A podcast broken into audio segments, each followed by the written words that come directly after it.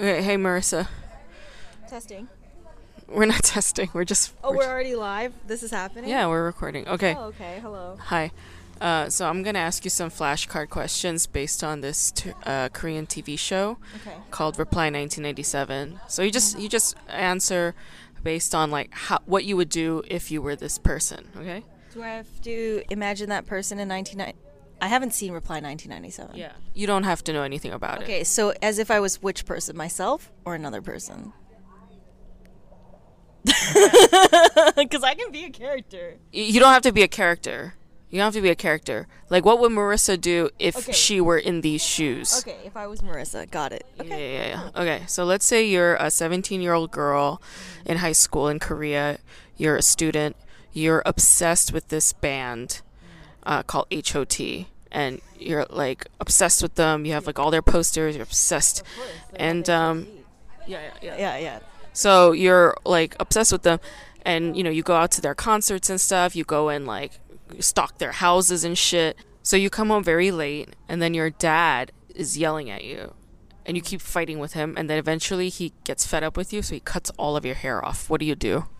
Okay, first of all, my dad wasn't around when I was growing up, but if he did, what do I? He cuts off my all my hair. Oh, single tear. Single tear. I would. That would totally be the appropriate use of a single tear. Single tear, and then, um. Okay, it's still recording. Uh. Then I would go to my room and I I might write a poem in my my diary and maybe I would write a letter to HOT and be like HOT save me from this patriarchal bullshit. Okay, very good answer. All right, I like that. All right, let's say uh, you and your best friend are obsessed with the band HOT, right? But then one day you find out that your best friend is actually listening to the, your favorite band's rival band, and she has like posters of their stuff all over her room and stuff. And you feel really betrayed. What do you do? Oh, I feel betrayed. Well, you're telling me I'd feel betrayed because me as a person, I wouldn't feel betrayed. I'd be like, you know what? This is a good opportunity for me to have more HOT time to myself. Then I wouldn't have any competition for my friend, and then I could be the like hirsute, like like the biggest fan of HOT. I wouldn't have any competition, right? But if I felt betrayed, I'd be like, I guess we're not friends anymore. HOT is the only group of people who is going to support me in life. Okay. And if she left me like that, you know, that would just further confirm that this world is meaningless bullshit. All right. Except for HOT. Except for HOT. Except for them. Okay. All right. Okay. So let's say um. Okay, you're you're not this girl anymore. You're a 17 year old boy now. Okay. Okay. Um, you actually like the 17 year old girl. Is that, That's how 17 year old boys like- sound like. Yeah. It's like a little bit more internalized. Right? So it's like a boner in my pants that I can't share with anyone. It's like, it's there. yeah. So he he okay. So you you as this 17 year old boy you you have a crush on this 17 year old girl, but then one day you find out that your older brother also has a crush on her. What do you do? How much older th- is he? That fucker. Like almost 10 years older. Oh shit. Oh, okay. It depends if I'm an alpha or a beta. Am I a middle child or am I the second? You're the second. Do I have a younger sibling? Ooh, appa. I might just be like, you know what? He is better looking. He is gonna know what to do with, with all that, and I'm not ready. But you know, I might let him go for it, and I'd watch and I'd try to learn. But secretly inside, I would be broken, knowing that. You know, I'd be like, I have taste, and I, you know, I have taste because if my brother likes her, then and I like her, then I'm going in the right direction. But at the same time, secretly, I would never forgive him. I would let him have her for sure, but I would never forgive him ever. To the grave. okay, that's intense. Okay, thank you. Uh, I love that answer. Final question. Uh, you're that 17 year old girl again, okay? Um, you go to your car, you open the back seat, and out pops your mom and dad because they were fucking. What do you do? Oh! I have a car, and they fucked in it. I'd be so mad because you know how much work I would have had to put to fucking get that car. I would be so mad. I'm like, you fucking have a car. You didn't help me get this car, and now you want to fuck in my car. First of all, you all haven't been talking in a long time, and now you're coming out here trying to trying to start some shit, trying to make some siblings. I would be upset. But you know what? There's a part of me that's well, if I was this girl, I probably wouldn't be as capitalistic as Marissa, but Marissa would have been like, y'all owe me some gifts. But if I was this girl who was obsessed with HOT, I would probably back away, close the hatchback, back away, because it's a hatchback for sure, you know, and I walk away and I go by myself um, like one of those yogurt drinks at one of the like the late night yeah. stores and uh-huh. I, t- I talk to the guy who's like kind of creepy and maybe has a couple pimples he's like maybe like 30 but has like adult acne uh-huh. and I talk to him and he's secretly into me but I don't know what to do because I just saw my parents fucking and in the end he gives me the the Yakult or the probiotic drink or maybe the banana milk for free and I'm like oh shit and momentarily I'm distracted from the fact that I just saw my parents fat fucking by the fact that I got a free banana milk um, and then I returned to my existential dread. Thank you, Marissa. You're, you're welcome. you're welcome. Totally. Welcome to K Drama School. I'm your host, Grace Jung, and class is now in session.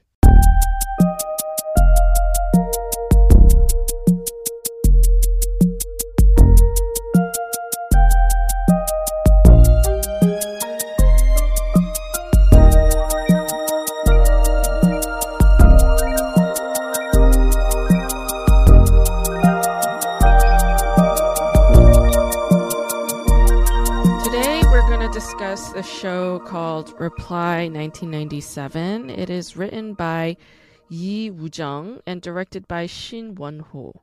And they collaborated on the other two Reply shows, Reply 1994 and Reply 1998. Reply 1997 came out in 2012 on TVN, and that was during a time when people did not have that high of an expectation for this show because it was on cable and in 2012, Korean cable ratings didn't really matter too much. Like they were not breaking enormous records at the time.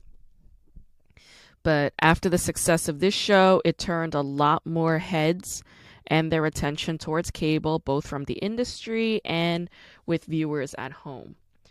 The show is written by writer Yu Jung, who started out as a variety show writer. She wrote for some very very well known, legendary Korean variety TV shows like Heroine 6, which was a comedy variety show that aired from 2004 to 2006, featuring six uh, female comedians.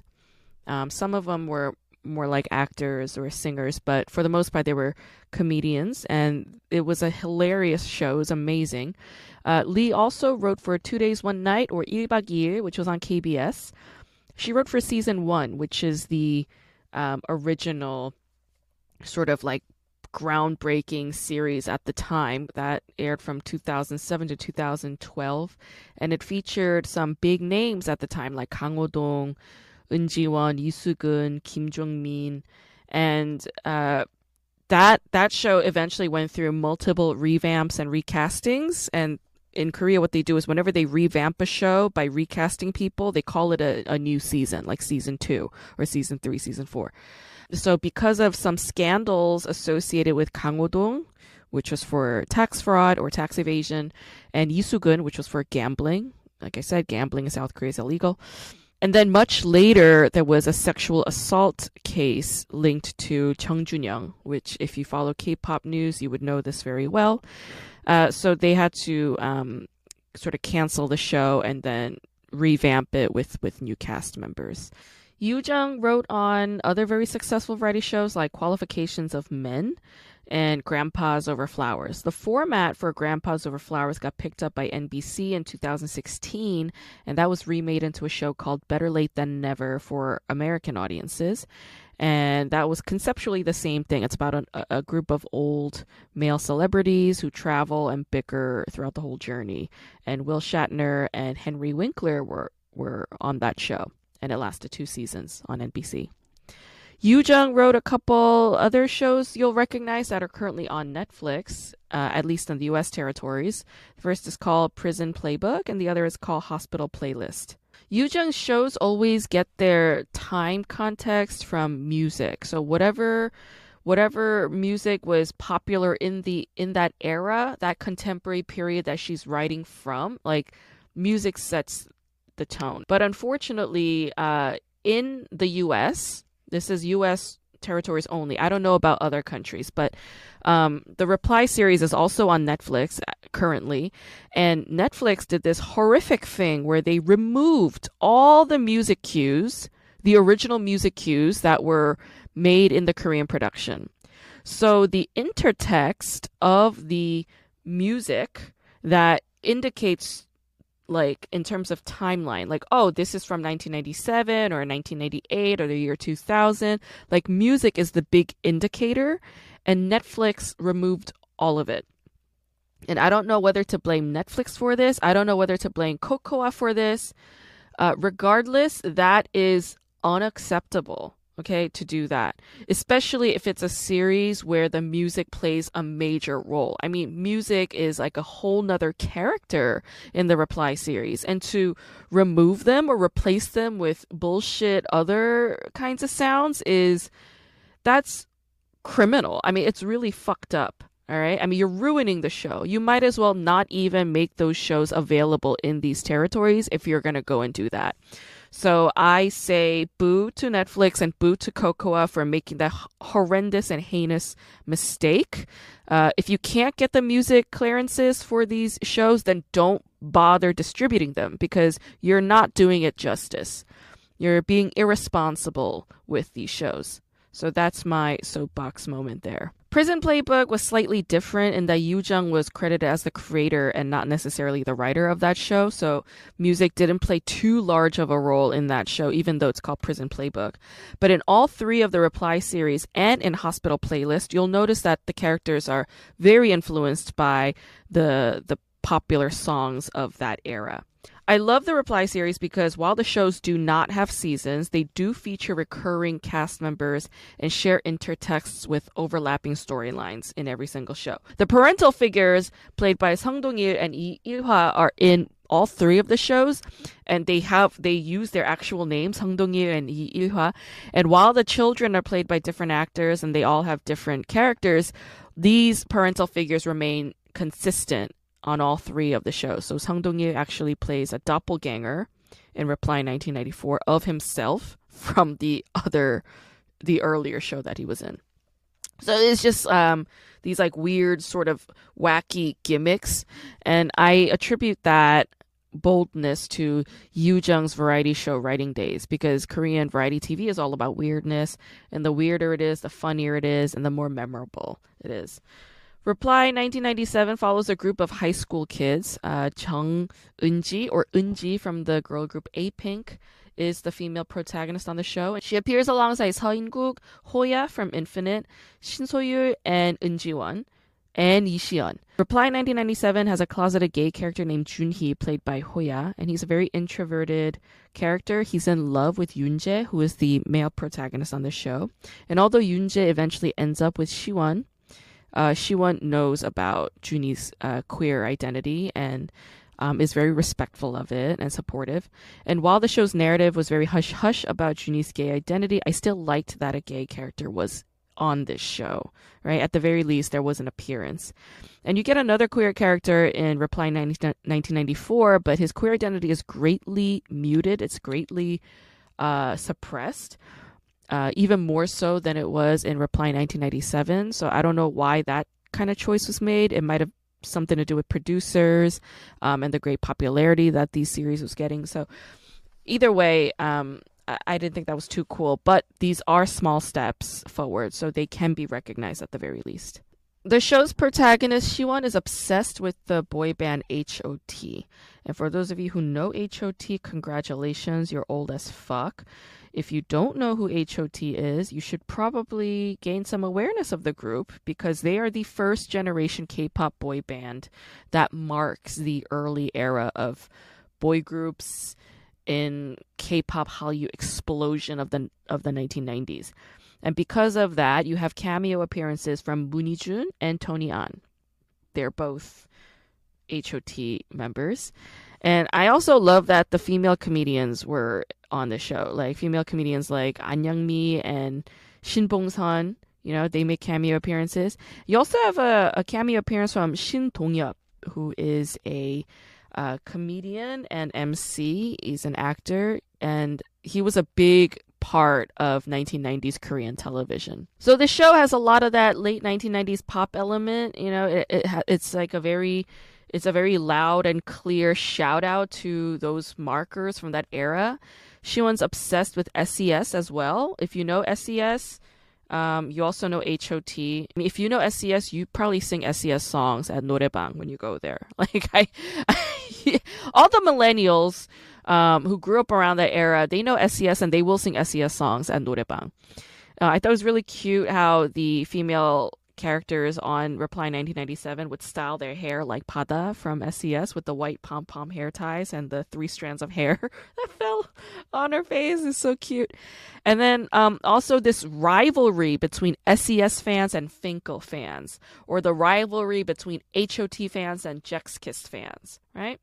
uh, Ji-won making this appearance on the show has this meta quality because he was a part of Sechs Kies and a major part of 1990s Korean media. And he's like on the show watching TV with these younger kids who are playing basically the same age, like they're all playing high school students, and they're watching Eun on television or in movies, um, and Eun sitting there just playing a different character. It's just so weird and interesting. I loved Siwon's character because she's so ordinary and yet very unique.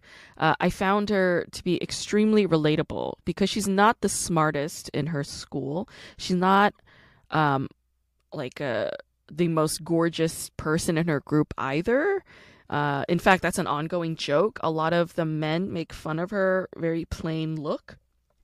But she's hilarious and she's loud, she's assertive, she's passionate, she knows what she wants, she goes after it and I find that admirable. And then eventually she grows up and becomes this variety show TV writer, which I guess is somewhat autobiographical of the show creator. I love that this show is set in Busan. Eunji has a very real uh, Busan dialect, right? The the southern Gyeongsang province dialect, and she brings it out and executes it beautifully on the show. Um, In-guk does the same. He grew up in Ulsan, so he has this great uh, Gyeongsangnam-do dialect, and that to me is it makes me feel at home because I grew up with that Gyeongsangdo dialect. My my dad is from Gosong, my mom is from Hapcheon. I was born in Busan, so I definitely recognize that dialect, and when I hear it on television, it makes me feel at home anyway, I thought it was very admirable to have this kind of heroine on TV where like looks and brains don't matter at all. I think that's a noble message because the reality is those things don't really matter. Unfortunately, those kinds of elements started to slip away from the the the scripts in the other two series. Uh, because they casted very beautiful and skinny women as the protagonists on those shows. But um, I liked that Reply 1997 didn't really emphasize those aspects about femininity. And it was because of the success of Reply 1997 that we have Reply 1994 and Reply 1988, each of which got better and better in terms of storytelling and production. All three shows have similar themes, though. One big consistent theme is that whoever the female protagonist ends up marrying remains a mystery man until almost the last episode. And this is because um, with each show, there's usually just two girls and then like four boys. Um, in Reply 1988, it was different. It was one girl. Oh, wait, no, I guess there were two girls because um, Hyeri's character has a sister, but for the most part, it was just like two girlfriends and then four boys. And it was always like, who's going to end up with who? Like that kind of thing. Um, but you know, I, honestly, I just find this whole like notion of making marriage the win, marriage as the end game, to be a bit of a shitty thing. Like, I think it would be way more radical to have your female protagonist be a single woman in the end. You know, I want more Korean dramas try and do this. I want to see more movies and TV shows in Hollywood do this. Because marriage isn't always a win. Marriage is also a huge compromise in many ways, and producers never frame it as that. They always make singlehood appear like a compromise in life, and I disagree with that. I find singlehood to be um, incredibly liberating. So stop ending women's narrative on marriage. How about that? You know, like, why not end female protagonists' narratives with freedom or divorce or just satisfied to be single. You know, like why why can't we have that? You know, we have heroes in Mad Men and in Breaking Bad. Like they end up single, you know, divorced and divorced and dejected, but they're still heroes, right? Anti-heroes. And um I don't think uh, a woman's singlehood should even be antagonized as like an anti-hero quality. It should just be like, oh, this is a win. Today's guest is Julayne Lee. She is a Korean American poet based in San Francisco. Her book is entitled Not Your White Savior. She is also an adoptee who grew up with a white family in the Midwest, and a lot of her experiences as such are in her book, which is amazing. And I can't think of a better way to bookend the last day of AAPI Heritage Month than, than to have this conversation with Julayne. So, what a treat. Let's talk to Julayne. Wow, so three years. Goodness. Yeah. You moved up there for work, I suppose. Mm-hmm. Yep. Okay. Hmm. And uh, how's it been? Did you live in San Francisco before, or was that like a new thing? No. So when we met, I, Yeah. you know, I was living in Long Beach. So I lived in Long Beach for Yeah. five years. I moved there from Minnesota, where I grew up. Right. Um, and so then, I, yes, I moved up to the Bay Area for a job, which I actually just left and started a new job. Okay. Um, and then, um, no, I had never lived in the Bay Area before. I wasn't looking for a job. I was not trying to move, that's for sure. I was pretty happy in Long Beach. yeah. Um, but yeah, the opportunity worked out, and I'm glad it did because I'm pretty happy up here too. I miss LA. I miss Long Yeah. Beach for sure, but Yeah. um, no, it was it's been a good change, and I just started a new job this month, and um, that's been good too. So. Congratulations. Is that the teaching job you mentioned? Um, no. So I left teaching a while ago. Okay. Um, now I'm working for Stanford Children's Health as Oh, a senior data analyst in human resources. Okay. And um, yeah, it's been I just finishing up my third week now. oh and wow. They, you know, a lot of times when um, I've worked different places, it's like, oh, bring your whole self to work, and we care about you and everything, and you know, there's, but there's also I feel like kind of some unspoken rules about just kind of leave certain things at the door, Yeah. and you know, the um, the trial for Derek Chauvin was going on, and the verdict came in this week, and our HR leader, our chief um, HR officer, she sent an email like Tuesday afternoon and said the verdict is in. It hadn't, we didn't know yet what it was, but they knew that it was going to be read that afternoon. Right. And she said we're going to create some time tomorrow afternoon for a healing circle. It's optional, but you know, this has been, you know, a hard Mm. time for a lot of people. So I just appreciate that they like, you know, are willing to have, you know, space for these conversations. And then yesterday they had another,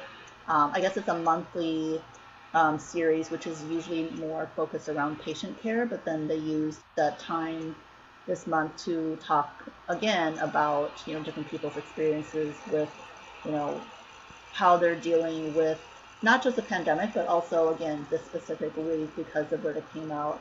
And um, our our HR leader again spoke but also our CEO um, and then um, another um, executive as well so again I just Mhm. appreciate that they were like super transparent um, Yeah. about like what they've struggled with and Right. you know, and just that we need to, you know, have these conversations in order to, you know, really support each other. So For sure. the first time I've worked anywhere where they're just like, Yeah. we're going to talk about this. It's not about having the perfect conversation or having all the answers right now, but it's Exactly. it, it's about having the conversation. Yes. Yes. So- No, that's beautiful. And that's so like California in a way. that's so Bay Area in a way. Like um yeah, it's like very, you know, progressive. Um and you know, like I don't know if it's of the times or I don't know if it's if it's specific to the local culture, but I would say it's a mix of both, but 80% of it is kind of that Bay Area vibe you know that that particular kind of bay area progressivism that i note like because you know, like I grew up in New York, but I, I you know, and New York's a very liberal place. However, um, I still, you know, like up until six months ago, back in New York when I was visiting, uh, there were still people who were very resistant, and I'm talking about liberal progressives, right? Mm-hmm. They were mm-hmm. very resistant to concepts like they, them, theirs, and non-gender oh. binary. Yeah, yeah.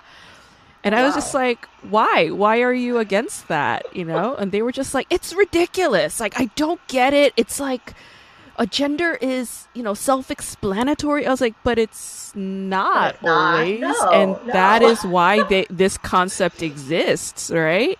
Yeah. So, in, with, with certain regard, uh, I would say um, the Bay Area is a lot more progressive than New, than New York in some aspects and even you know the mm-hmm. whole weed culture too like mm-hmm. just the fact that new york allowed it like literally like yesterday mm-hmm. yeah, yeah recreational weed it's so yeah. like y'all are such squares y'all are so uptight new york you know who knows why I, yeah i wonder why that is but mm. i mean mm. when you're talking about pronouns because the previous um, employer I was at is a health tech startup, very small, and so mm-hmm. you know, just like how do you address diversity when you don't have like the affinity groups or the business resource groups, you know, for Asian mm-hmm. employees, Black employees, Latino employees, and mm-hmm. so I had gone to a session um, around like you know diversity and specifically yeah. LGBTQ, and I I asked, I said, what do we do as a small organization? And right and the speaker said, you know, you can start by just in your LinkedIn profile, just don't just put your name, put your pronouns, and mm. put that in your email signature. And and I did. And um, when I was interviewing a candidate too, I I tried to start by when I introduced myself, just say my pronouns too. Right. And I'll never forget there was one person who they said, you know, when you introduced yourself and you shared your pronouns, that just meant so much to me. Yeah. And I was like, wow, you never know the power that that can have. And oh, yeah. I've noticed a few um, of my, you know, um, new colleagues that like their email signature will also, you know, use their they use their pronouns with a link to, you know, more information around, you know, the importance of using pronouns. And so I, yeah. Again, grateful that people are, you know, using, you know, opportunities, you know, as, as you know, mundane as your mm-hmm. email signature, but as mm-hmm. a way to kind of open up the conversation. It's not required that everybody yes. do that, but mm-hmm. again, it's you know an opportunity to educate people and yeah, um, you know, yeah. hopefully others also feel more comfortable then too. And that is how we normalize it by integrating it into our day to day, right? Mm-hmm. And um, not treating it like an event, but just it's part of our current daily life. And right. yeah, I, I say that that is a huge incentive. If somebody in that space um, who feels marginalized senses comfort, liberation, understanding, and recognition, I mean, then why should we deny them of those feelings, right? Right, right. Especially when they lead a marginal life. Mm-hmm. Yeah. Absolutely. Yeah. I like that. And I know, like, what a diehard um, activist you are, you know, like in so many, so many facets, you know, like. Um, I, I still remember when you invited me and some other local like LA um, Korean Americans to your I think it was like a poetry reading um, but it was like in conjunction with the um, the April 19th Sa-I-Gu mm. event right mm-hmm. or is it April 29th yes. the the mm-hmm. um, I don't. I mean, it's it's wrong to call it riots, but there right. there was a social uprising, it was a civil right. uprising in Los Angeles, um, which is you know um, uh, problematically called the LA riots, mm-hmm. but you know it was basically an event that brought together Korean Americans and Black Americans into one space, and there was this kind of like artistic expression Mm-hmm. um, mm-hmm. and sort of a union and gathering. And then afterwards, we all ate Korean food together. and, um, and I just remember you with your chopsticks and your bowl, like you brought your own utensils. And I was just like, yes, this is what I'm talking about. Like, nobody else has the guts to do this, but you do it, you know, boldly, unapologetically, and you say, we just produce so much waste, you know? I just remember you saying that, you know, and even like, even again, like you, you insert it everywhere. Like there was a, like an elderly black man who was like asking me, well, how do I use chopsticks? And I was kind of like trying to teach him. And he kept saying, Mm-hmm. okay, honey, okay, honey. And you were like, she's not honey. She is a grown woman named Grace. Okay? And I was just like, fucking Julie. well, I hate that when people like, you know, I mean, especially when you're in an intimate environment like that, where you know it doesn't take much to learn someone's name, right? Mhm. You know, and that whole event, you know, another poet had asked me to, you know, work on that with them. Says grateful to, you know, help create that space. Um, and I think, you know, we did originally call it, you know, a commemoration of the LA riots, and Right. and I was educated because people kind of pointed that out to me that hey why are you calling it riots it should be you know it was a you know an uprising or Right. i asked i asked you know started asking some other poets i was like well what what would you call it and they said it was a rebellion you know or and so it, it was an education for me to kind of step back and see like how language really does you Yes. know influence you know our our frame of thinking and so on Yes. um, Yes. But yeah, that was. I mean, I think we need to continue having more, you know, spaces like that. It's Yeah. you know Yeah. virtual or you know in person. Hopefully again soon. Yeah. Yeah. And I'm just realizing now, like, uh, coincidentally, it's April and it's Mhm. 23rd. 6 days from Mhm. now, it will be an- yet again another anniversary of that. Um, that let's call it an awakening. You know, Mhm. it was a moment of reckoning that Mhm. time. Um, yeah, and you know, I remember there.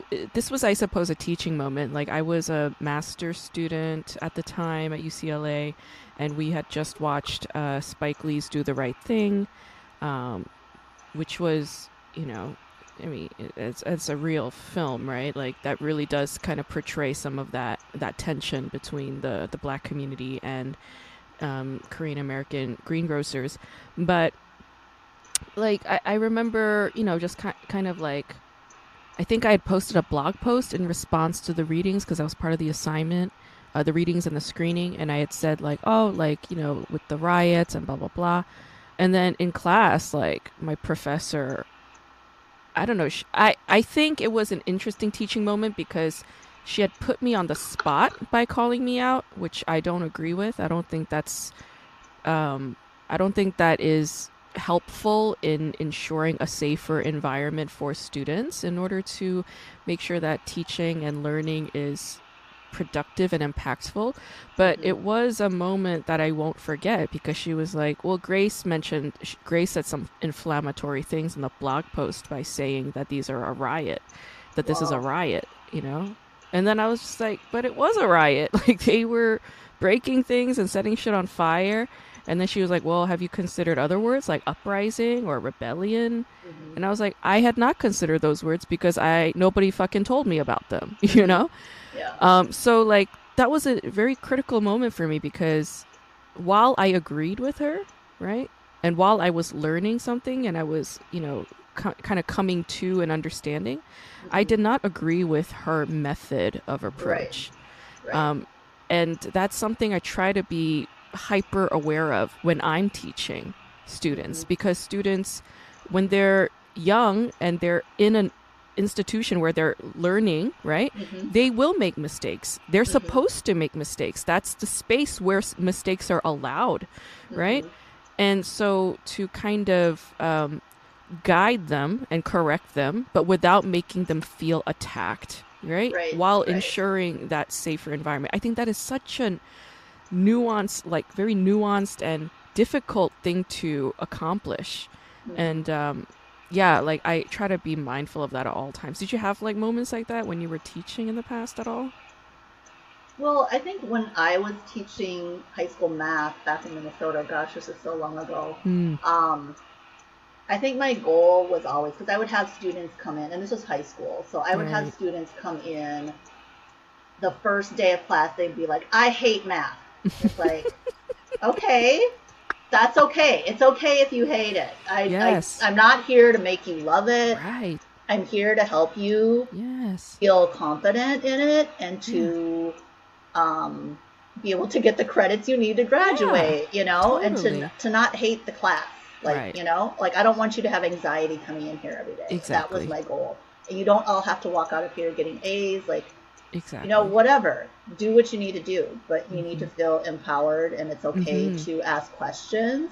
Mm-hmm. Um, and I always had those students who like, well, I can do it all in my head. And I was like, well, I can't see in your head. And part of the part of the grade is what you're putting on paper to show me how you got your answer. Right. Um, and I remember one student, she, you know, and her parents would come to conferences and they'd say, you know, well, she's liking your class. You know, she doesn't love math, but she likes your class. And then by the end of the class, you know, the, the term, she said, you know, I don't love math, but I can do it and I like your class. And that Yeah. to me, that's better than any letter grade that somebody can ever get or any teacher evaluation. Because, you know, that Yeah. I think a lot of people, what I've learned over time is that nobody comes into their first math class hating it, but they Mhm. have some kind of traumatic Mhm. experience, or maybe they Mhm. moved and were placed in the wrong level, and Mhm. then it just it just this domino effect because it's so like you know sequential that if you miss you know a certain you know topic or something, you're just Right. lost. You know, so Right. I've heard that from you know friends and stuff too. It's like either they moved and got placed in the wrong class, or they had a Yeah. bad teacher, whatever Yeah. that means, bad teacher.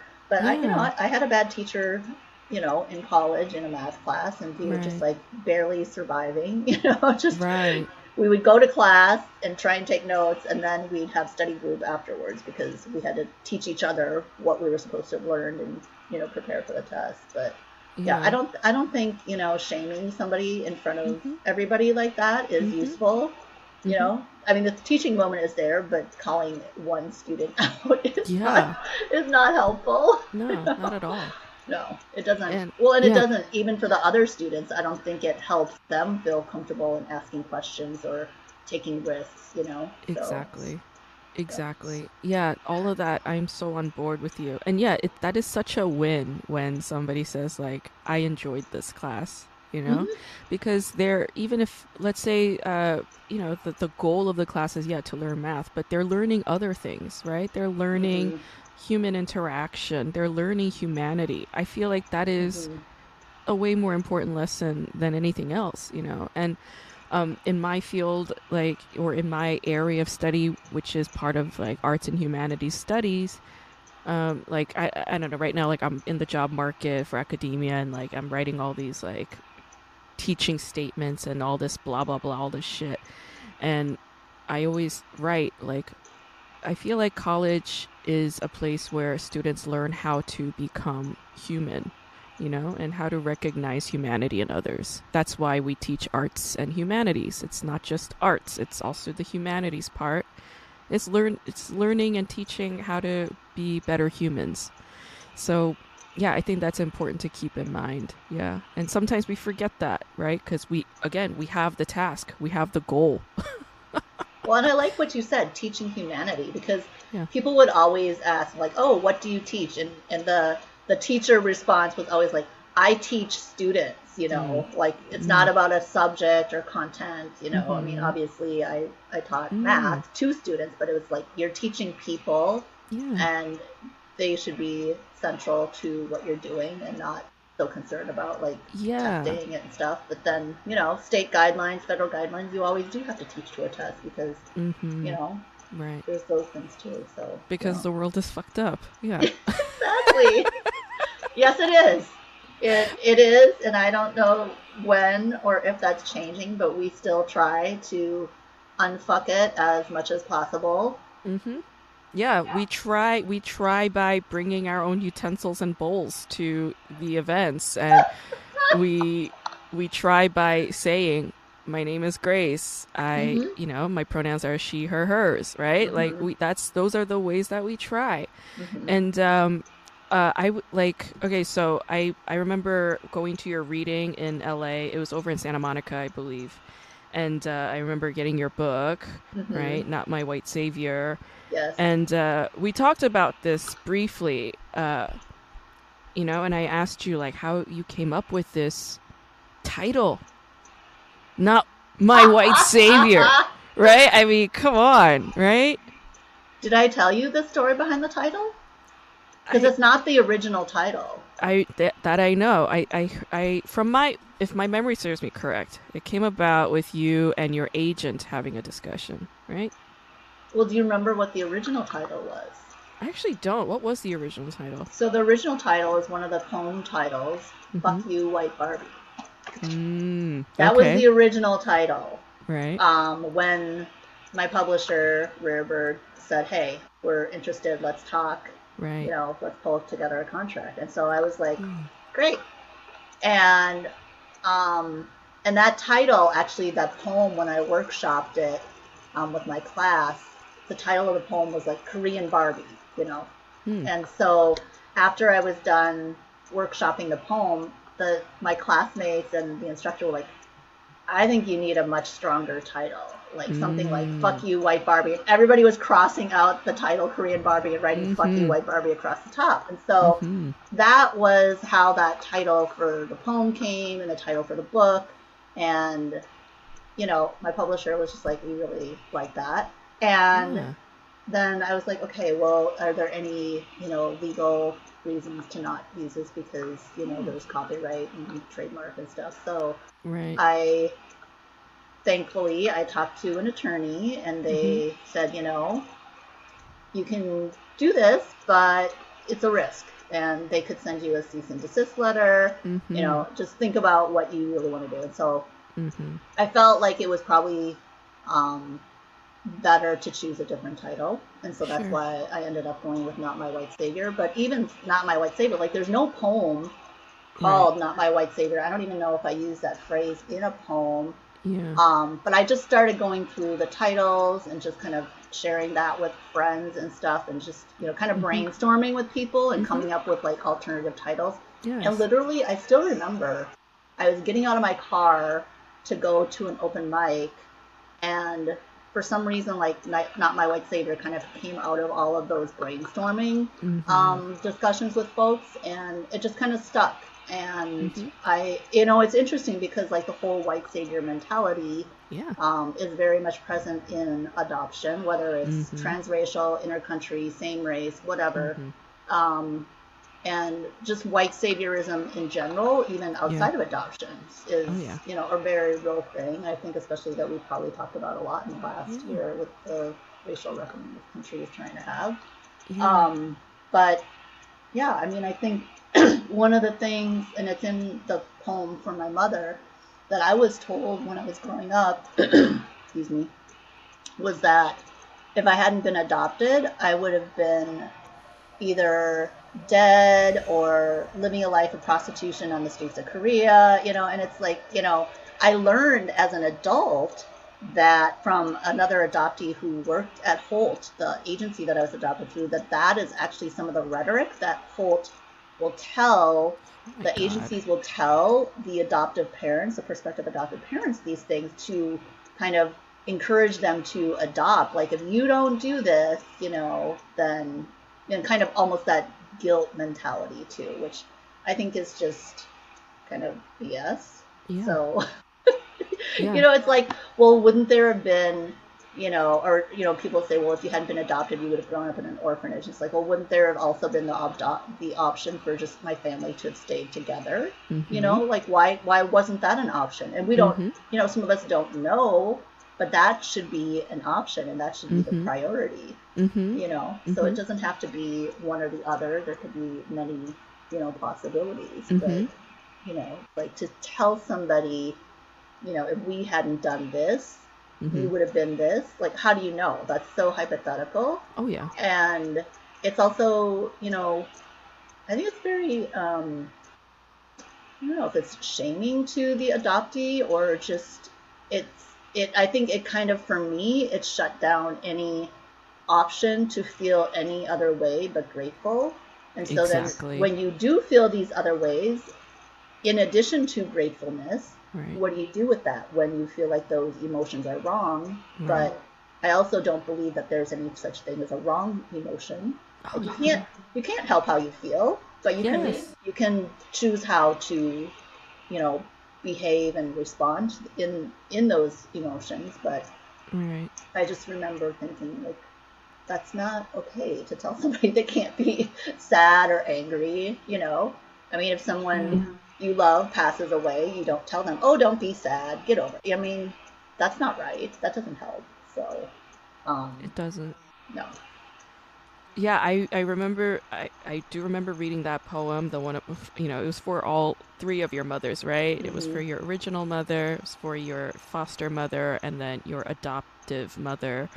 And uh, I remember that particular those particular lines when she names the other potential options in the alternate reality like these would have been your only other options and i remember you writing back like um, those are options here in america too for me Yes. like I could just as easily become a prostitute or you know live on the streets. I mean, those are options anywhere, you know. Mhm.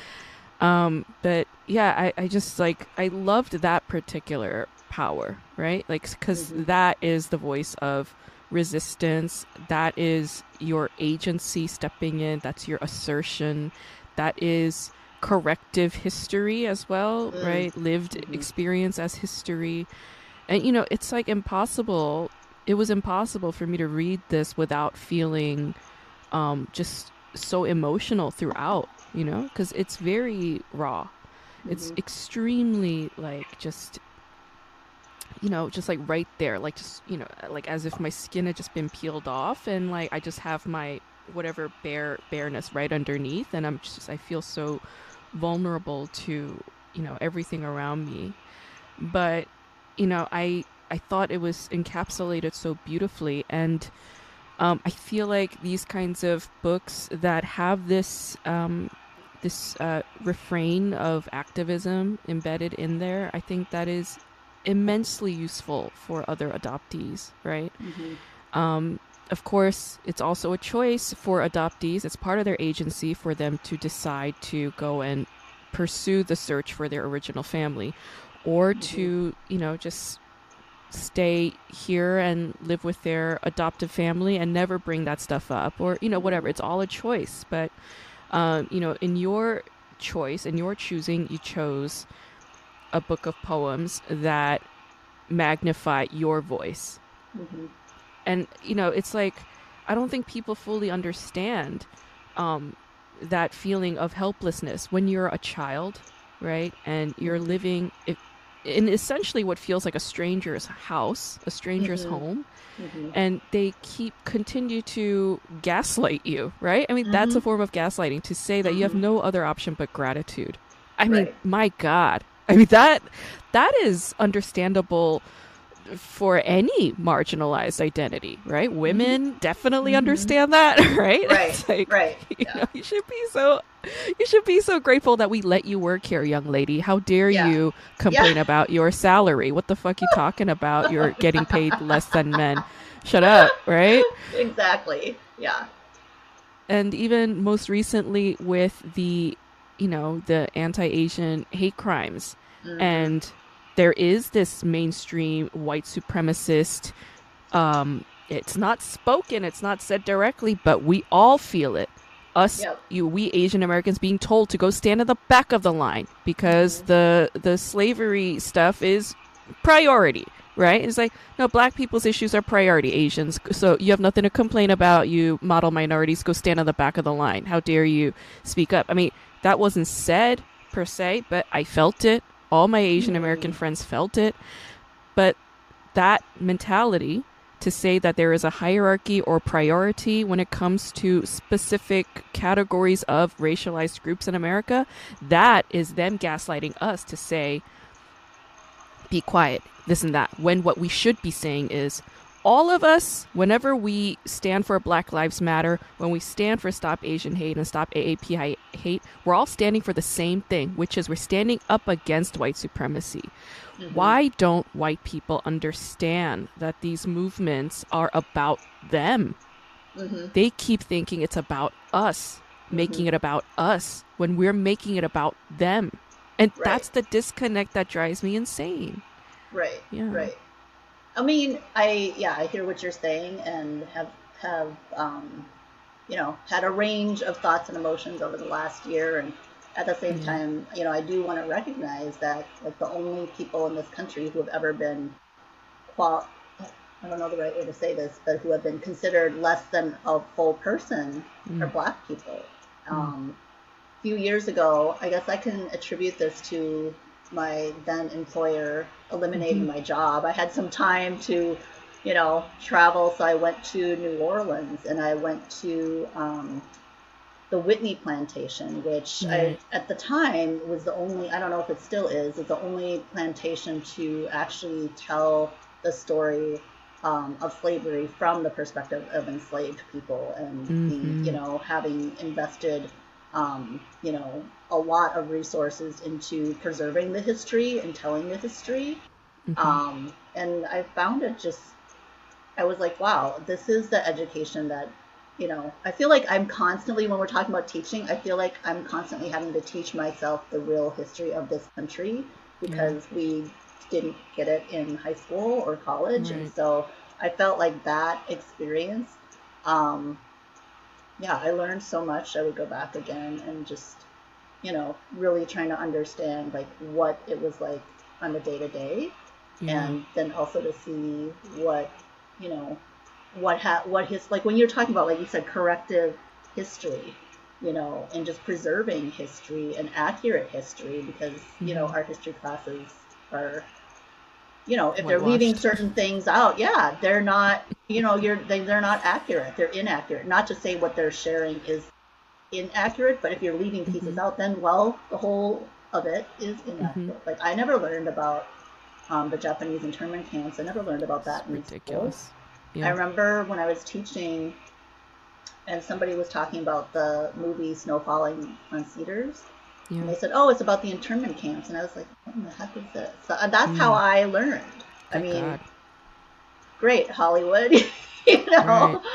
So, um, I mean, I guess the, you know those are other documentations of you know history. That, a lot of that goes overlooked. Yeah. exactly. Yeah, and I, I completely agree with you that uh, black bodies were the bodies that were um, dislocated and Mhm. then forced into slavery um, through white through white people, right? Mhm. Um, and because of that history, because of the enslavement of black bodies in America, because that was the foundation of America, Mhm. um, any person of color in America became like it was just like oh like they're just just as they could just as easily be dehumanized right, Right, because all they had disposable. that precedent yes. Yeah. yes. And Native Americans and Indigenous, hmm you know, Mexicans? and you know?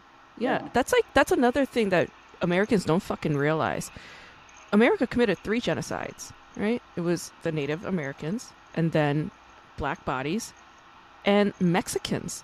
Like Mhm. we wouldn't have texas. We wouldn't have california. We wouldn't have i mean this whole notion of the frontier right like when Mhm. people use this term frontier and they think it's like a great term it's a powerful term like do you know what, where the word fucking frontier comes from it comes from colonization. It comes from taking land that doesn't belong to you. It comes from killing people who belonged there, whose land that belonged to. Um, so yeah, like Americans, you're right. that We're we're very how do I say? Our educational system does let us down, let us all down. It's a huge problem, e- even in, in college. And uh, you know, I'm I'm teaching undergraduate students, and I integrate so much from my day-to-day lived life. You know, uh, things that I pick up just from attending an event, things that I pick up from, you know, talking to people like you, people just Mhm. around me who are activists. You know, that it's like those kinds of things get integrated just by choice because I know that my textbooks, the textbooks that we have that are you know at our disposal, are just not enough. Mhm. Yeah.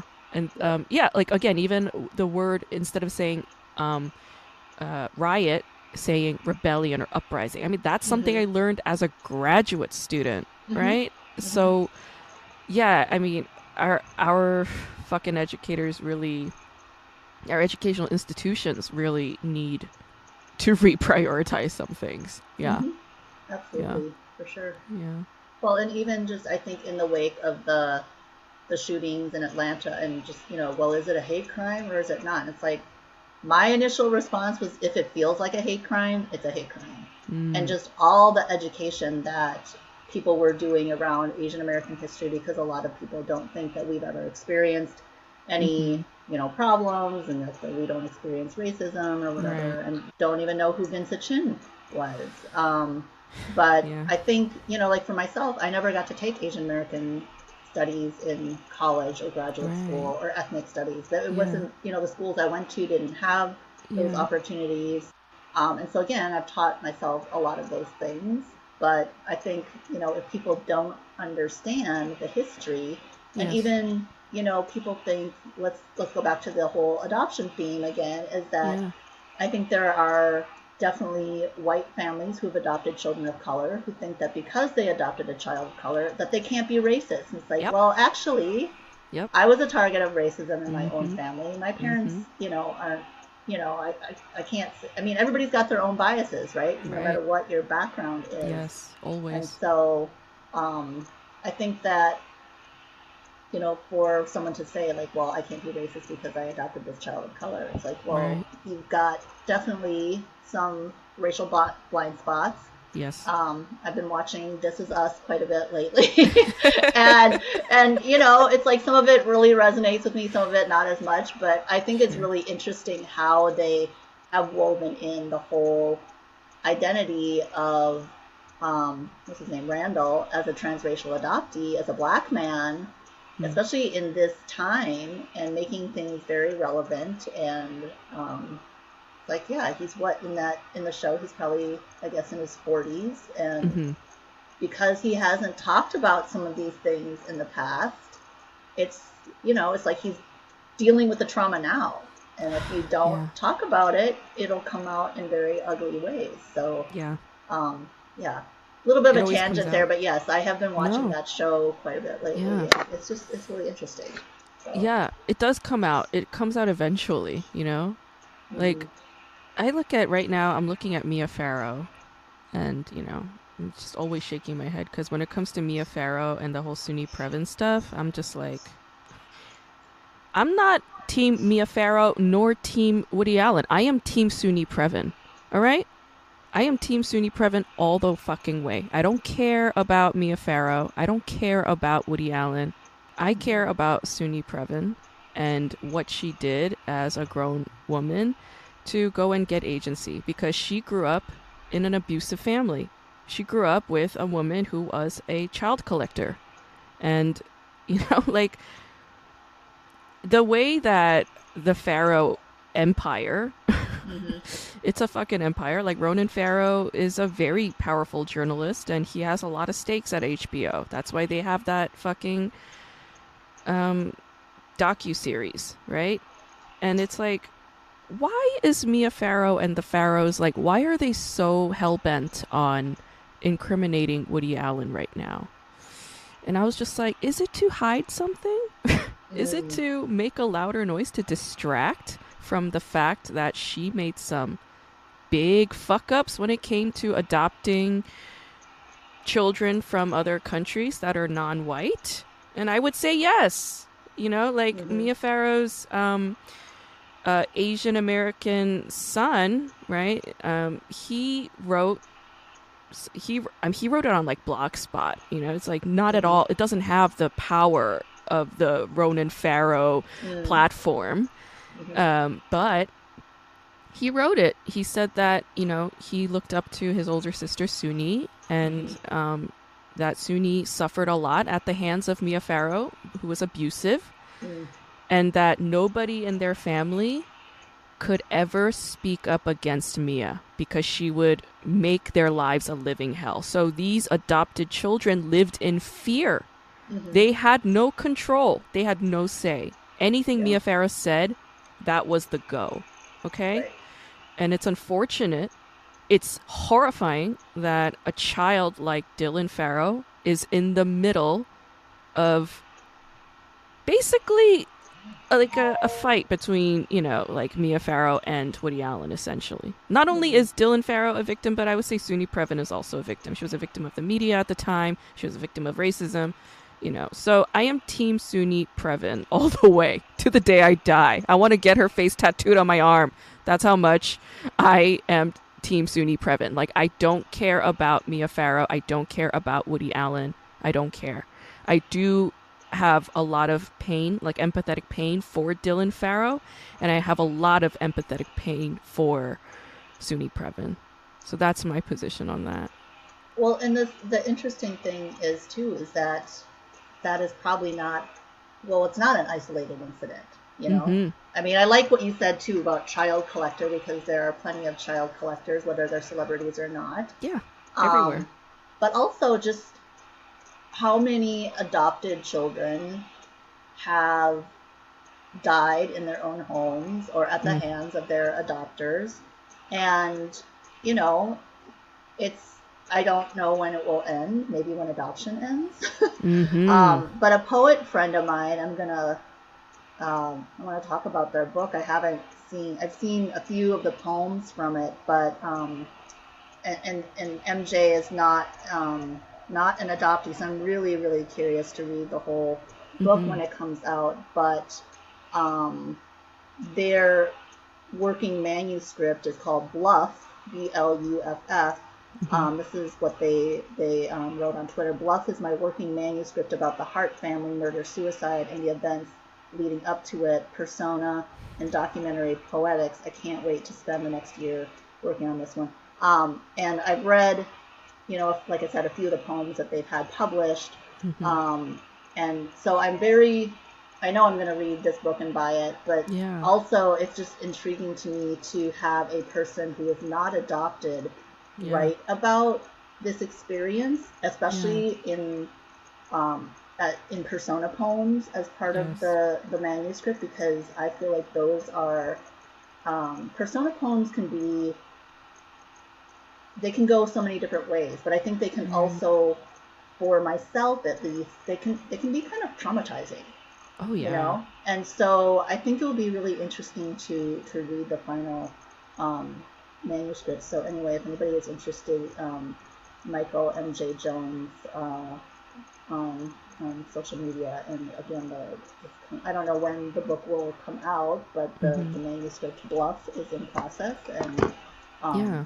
yeah, I mean, I know other other you know folks who have written about um, you know the Hart family who who aren't adopted because it hit other nerves, you know, Oh and my god. and and and the two poet, you know, MJ and then this other poet I'm thinking of, you know, they're both black, so I think it yeah. because there's that identity, it it doesn't matter if you're adopted or not. Like you still feel this, you know, there's something there that resonates that that Yeah. calls a poet to, you know, voice something about it. Mhm. Um, so yeah. yes, I, I think I think the manuscript, I think the book will be something that I will probably prepare myself emotionally and psychologically to Oh read. it, won't God, be, yeah. it won't be one of those books that I just sit down and want to read. Yeah. You know, Yeah. a, With a cup of afternoon. coffee. But, but who knows? Maybe it will be because I know it will be very good. Sure, Um, yeah. But yeah, I mean that that situation that those children died like right.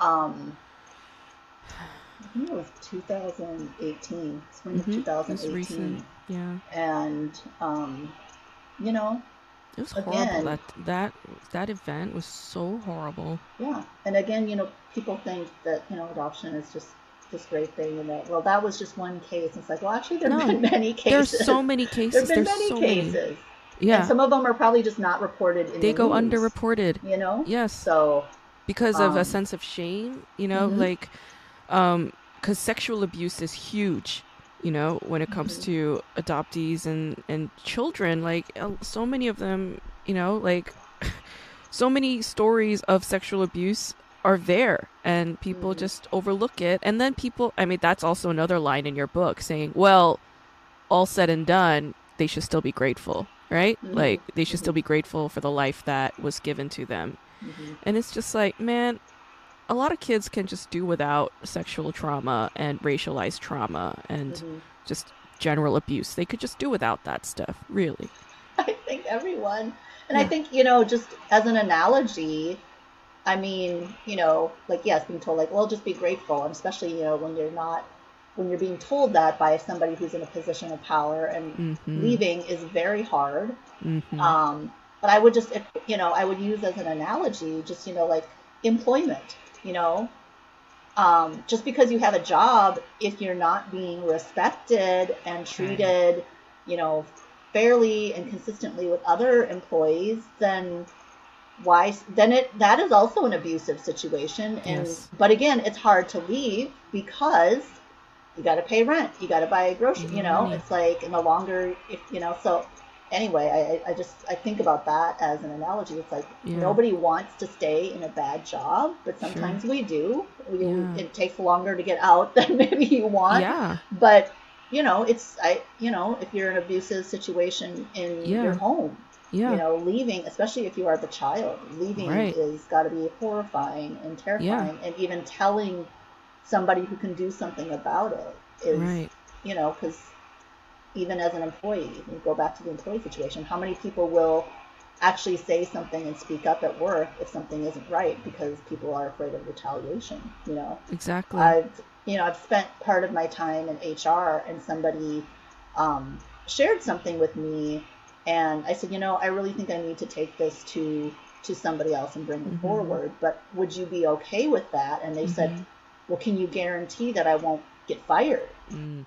you know and I want that assurance that I'm not going to be fired. I won't be you know you know I won't experience backlash. And so when I uh, when I talked to this other these other individuals about it and I said you know I think you know something needs to be done. I made them this is all of course on Zoom. I said you know they're concerned. I said I'm not going to share their name with you until you know we have this discussion about like that they won't get fired. And, and that you know and they were doing exactly what you're doing right now. They're just like shaking their head in agreement with me. I said no. Right. Can you tell me I want to hear I want Right. to witness you saying Give they will not get fired Yeah. you know and so they they the, oh okay so they said no they will not get fired it's like yeah i'm not gonna Mm. you know out this person until you know i can have that assurance because i promised them that It's like and it's part it's of real that. Yeah. you know it's worrying systemic. about your It's career. structural. Yeah. exactly It's Exactly. systemically and structurally built against us so that we can't speak up.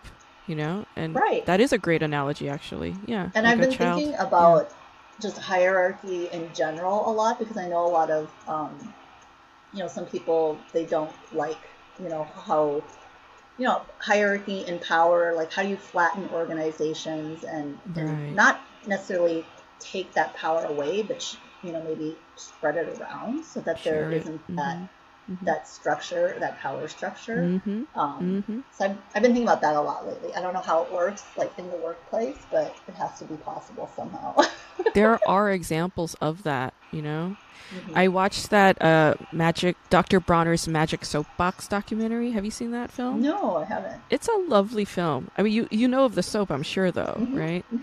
I love this soap. Uh, So many people love this soap. It's a hippie soap, uh, but they have this policy where the CEO doesn't make more than 40 times what the lowest paid employee at their company makes. oh wow And Oh. everything in excess of that goes to charities.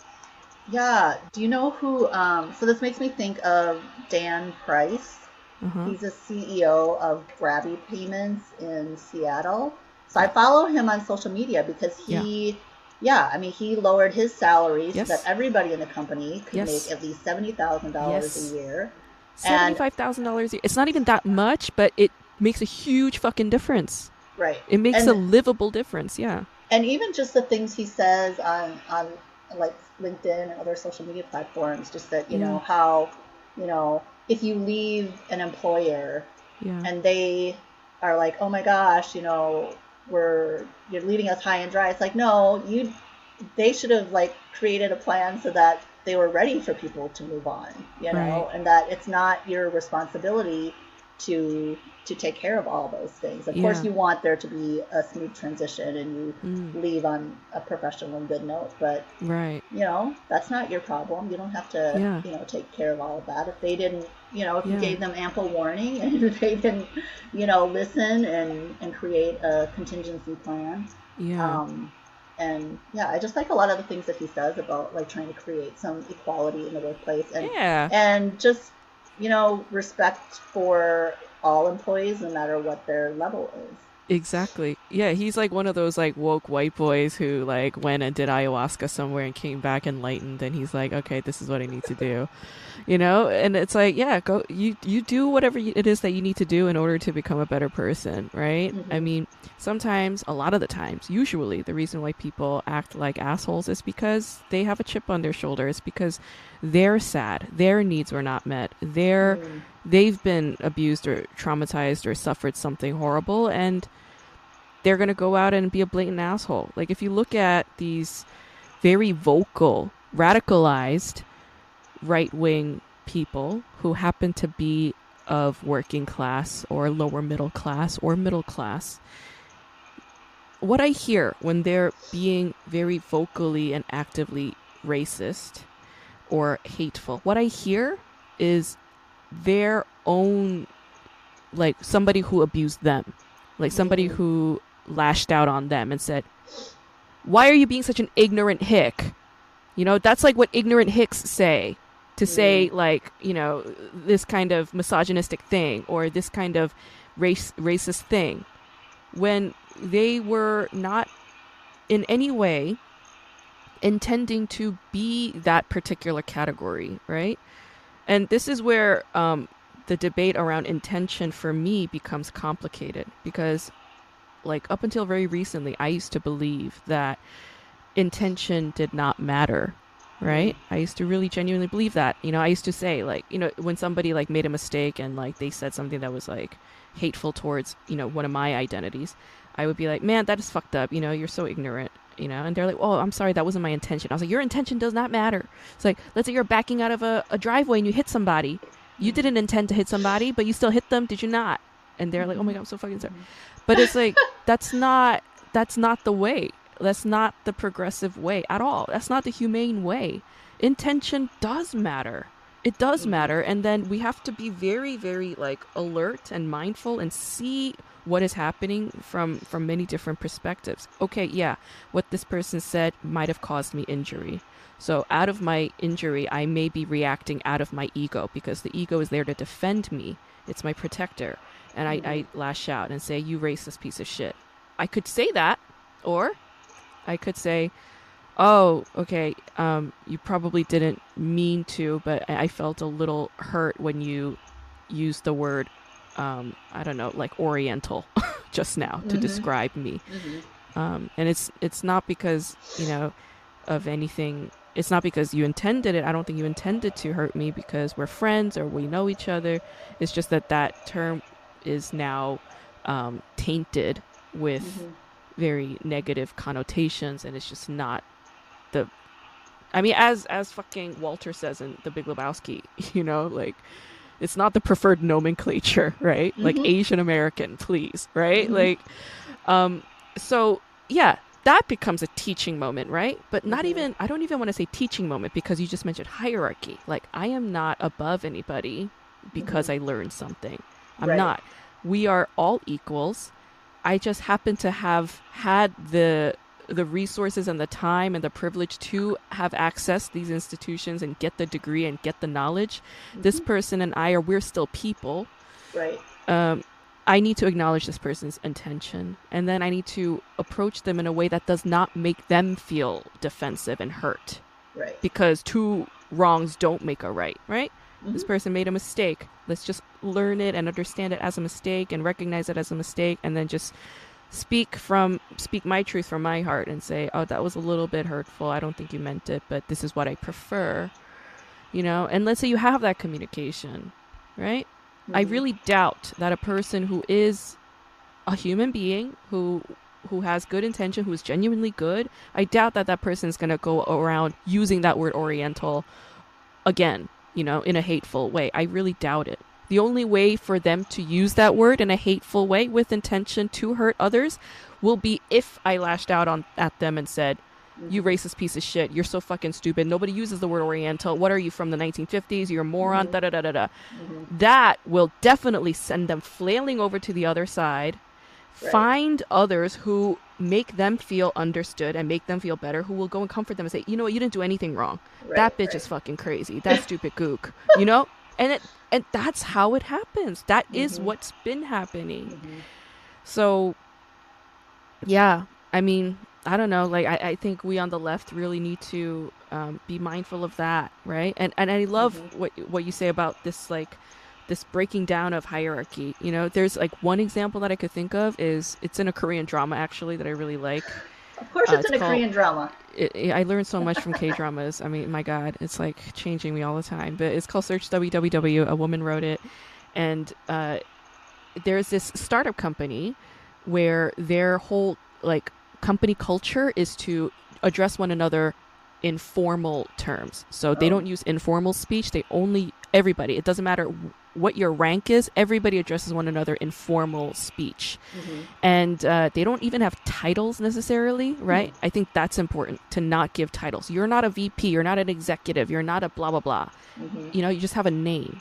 Mhm. And everybody at the company, they all um, have English names, like anglicized names, and that's a, again, it gets a little dicey there because like, why are you anglicizing your Korean names? But the reason why they do it is because in Korea, culturally, it's very rude to address one another by their names if you don't know them, if they're older than you. You know, the, the, the, there is Confucian system systematized structural cultural uh, things there. So they use the English name because it becomes easier to uh, like call them by their names if it's an anglicized name. So they all adopt anglicized names Mhm. at the company. And so um, th- those were some methods that I saw in a TV show.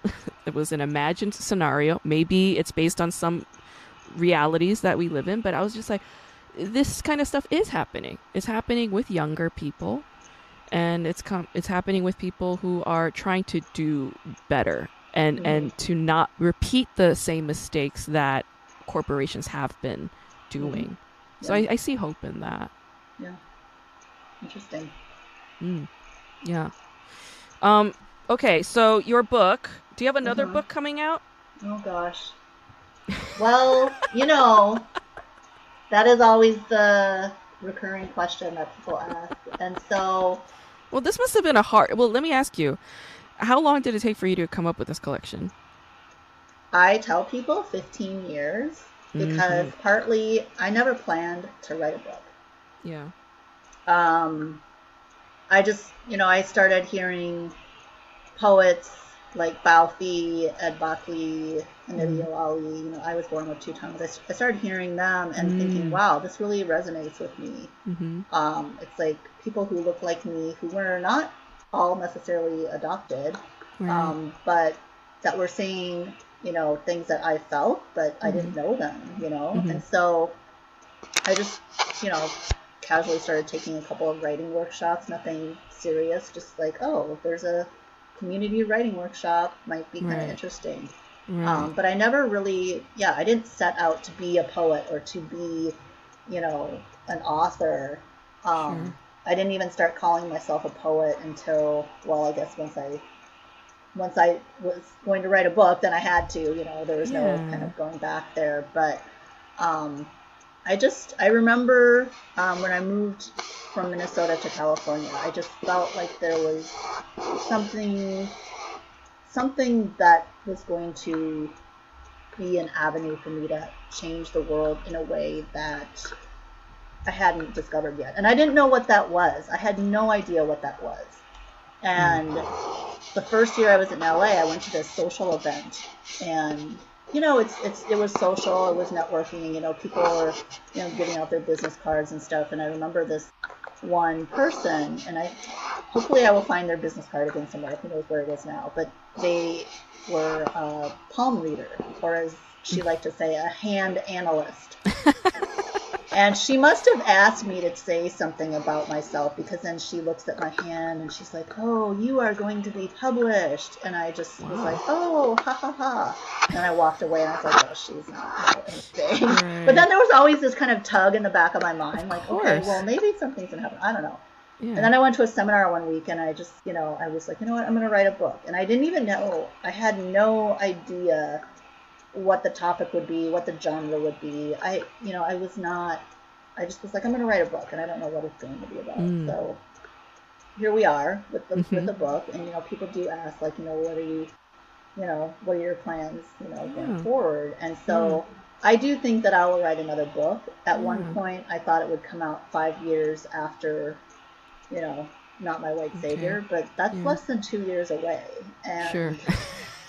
so let's just say if anybody's thinking like, okay, no, it probably will not be out and you know, there probably will be more than five years between the two Mm. books, which is fine, you know. Um, It is. Yeah, I mean, I think We one of the things yeah, one of the things that I didn't really tackle in Not My White Savior as much as I think that I would like to is spiritual abuse. Um, There are just Oh. other pieces that I didn't write that I think because I they were so traumatizing, I just didn't even. It wasn't even on my radar. Like I kind of at one point had kind of made this mental list of like here's different topics I want to make sure are covered in the book, and there were some things that I just I was so traumatized by that I didn't even write about them. But I think the spiritual abuse piece can happen to anyone, whether you're adopted or not. But I think the intersection of it with adoption is is unique. You know, just the whole narrative. Yes. Like if we hadn't, you know, we're the white saviors. Exactly. Um, but just also spiritual abuse in general. That you know, being told like, well, I can tell you haven't read your Bible lately. It's like, really? Oh, God. Yeah. How do you know? How do you know? Yeah. I mean, Or- isn't it isn't it a crime? I mean, isn't it a crying shame that spirituality is used as a weapon hmm when it comes to white Christianity? Unfortunately, you know, Mhm. Well, and it's so sad. there was a movie that came out several years ago. I believe it was like 2003 or 2004 called Saved.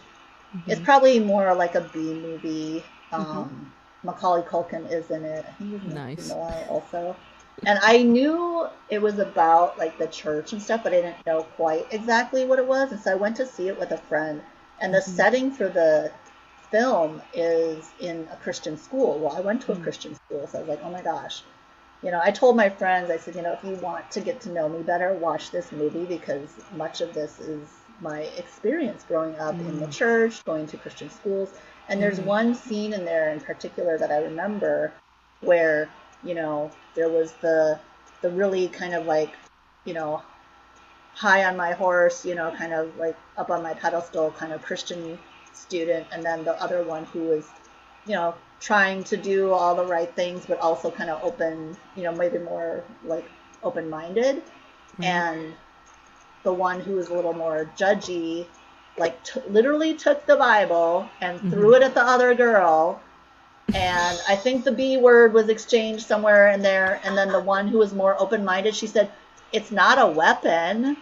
But you're right. People do use like spirituality and scripture, I think, in a very weaponized. way, which is sad and why It's so sad. I don't go to church right now because I I don't need to get up early on a Sunday morning or any I don't need to, I don't need to leave the house and go mm-hmm. somewhere where I and know I'm gonna feel bad. Just be made to feel bad. Like you know, where it's not a supportive environment. You know what it reminds me of? It, it reminds me a little bit of like bipolar. I mean, not bipolar, like borderline personality disorder. Hmm. Because a borderline personality disorder will make the person that they love miserable and do everything, all of their actions say, like, oh, it's like driving that person away. All of their actions Right. are like gonna drive that person away, but then they're like, you know, they'll say verbally, like, I love you, don't leave me. You know, Right. but it's like, but you're actually like you're hitting me, you're throwing shit at me, Yeah. you're spitting It's on a me. Like, it's a very much a push pull, right? yeah. Yeah. Yeah. It's a very confusing, chaotic thing, and the only reason why I think it gets that way, I don't think there's anything inherently wrong with Christianity. I think it's because the people get involved and they turn it into a dogma, and then they, you know, try to enforce rigidity, rigid rules onto controlling Mhm. people. Like that's Mhm. where it gets problematic. When spirituality should be about liberation, Mm-hmm. feeling hmm like you know less suffering like less human suffering i mean that is the goal of all spirituality essentially you know and w- whereas christianity has elements of that when it gets dogmatized it just becomes unbearable hmm you know i understand this trauma that you have it's part of the reason why i don't go to church anymore either you know hmm but Yeah. i found a lot of comfort in buddhism and hmm um, yeah, that's sort of been my thing. as part of my Yeah. journey these days. But Mhm. yeah, I can't I can't wait to hear you know or read your next book. Do you have like a, a writing ritual? No, no. No, huh? I I mean, I know people who, you know, they write every day. They have like this practice, Mhm. and you know, I've taken several um, virtual workshops over the last year, with, Nice. which I think had the pandemic not happened, I wouldn't have been able to, you know, learn from some of the people that I have had that opportunity. So that is definitely Yeah. a plus. But I don't have a practice. I keep telling myself I'm going to create one, but it hasn't happened. So, you know, I think sometimes I write when, Mm. you know, there's a lot inside and that's my Mhm. outlet. hmm Um, but I get that question a lot, and. I don't know. I don't, you know, I know some very talented writers that will also tell me, like, yeah, I don't write every day. I read every day. I definitely Mhm. read every day. And Yeah. reading something on paper, I think, is important, you know. Yeah. Um, Yeah. Bosia, you know, he's another poet. He, um, he he has encouraged me to like read read something on paper because we're on the screen so much, Mhm. you know, and then reading something on paper. Like I think, you know, ebooks are interesting. I've never had an e-reader, and I don't know that. You know, I just I think that a lot of people just like the idea of holding a book in your hand. You know, the physical, actual paper book. Um, but yes, I think reading things on paper is still very important. I think it's lovely, yeah. It's like it's nice to have something tangible in your hand and then flip Mhm. the pages and just kind of like yeah, engage with the book, you know? It's like a f Mhm. this physical connection that you can have with the book. I think that's important for sure. But yeah, um I love what you say about reading every day. You know. I like I think people forget that it's impossible to be a writer if you do not read. You know, Mhm. it's like it comes hand in hand. You Mhm. gotta read if you want to write. Like Mhm. you can't just fucking go to a cafe somewhere and smoke a cigarette and just write a, a fucking masterpiece. It doesn't work that way. And Right. writing is also like I love the fact that you do workshops. Writing is not a solitary act. That's another Right. BS concept. Like it, Mhm. it's no, no. Writers have to interact socially. Writers Mhm. always talk to other writers and ask, and you know, like workshop process is so important. Going to Mhm. open mics as a poet, that's so Mhm. important. You know, I do that in comedy. Um, all of this is always a collective effort, right? Yeah, yeah. I, Exactly. I, I love that you highlight those things. Mm. Yeah. Yeah, I miss. I miss. I think. I mean, I know there's plenty of, you know, virtual open mics, and I've had you know a few virtual readings in the last year. But I think one of the things that I've I've said to other people, and they would agree, one of the things I miss the most about um, going to a bookstore or a venue for a reading, it's. I mean, of course, the poetry and what you hear is so important, but it's all the other things that are in that environment, meeting new people or randomly running into poets that you Yeah. usually only see at those readings or just Yeah. finding that random bar to hang out at afterwards and you Mhm. know i mean because to me those are such um, important parts of Yeah. you know learning from others and Yeah. and i just yeah i really miss those pieces and i don't know when we're going to get that back Yeah. but soon No, hopefully i don't know it's it's coming back. It's slowly coming back. You know, um, yeah. That's like it's like the the reading is just the hearth, right? Or the Right. location is the hearth, Right. and it's like yeah, you're so right. It is about like the whole human interaction and the social interaction. Like that's what it's about. That's what gives us life. That's what gives Mhm. us energy Mhm. and rejuvenation and um, and a sense of community when we go to those spaces and then we see the people that we know and we get to like just exchange a few words and you know check in with one another like that's huge that was a huge part of like my day to day too you know and yeah to have that taken away it sucks but Mhm. it's coming back slowly and um, good. So I have one final question, and we'll wrap Sure. up. But um, when you go to these open mics as a poet and you read, like, what is it that you're looking for? Like, are you looking for a reaction? Are you are you just trying to read it out loud so you could kind of hear the music of the rhythm and sound it out? Is that the point? Like, what are some of the goals that you have, or some of the benefits of an open mic reading as a poet? I think there's a couple of things for me, and it's kind of changes over time. And I mm-hmm. honestly, I don't think I've done. I don't know, like the open mics that I've read at in the last years when I was asked to, you know, be one of the, you know, readers. And so I think an open mic that's virtual where you, you actually have to sign up. Mhm. Um, that's a little bit different. So I haven't done that as much.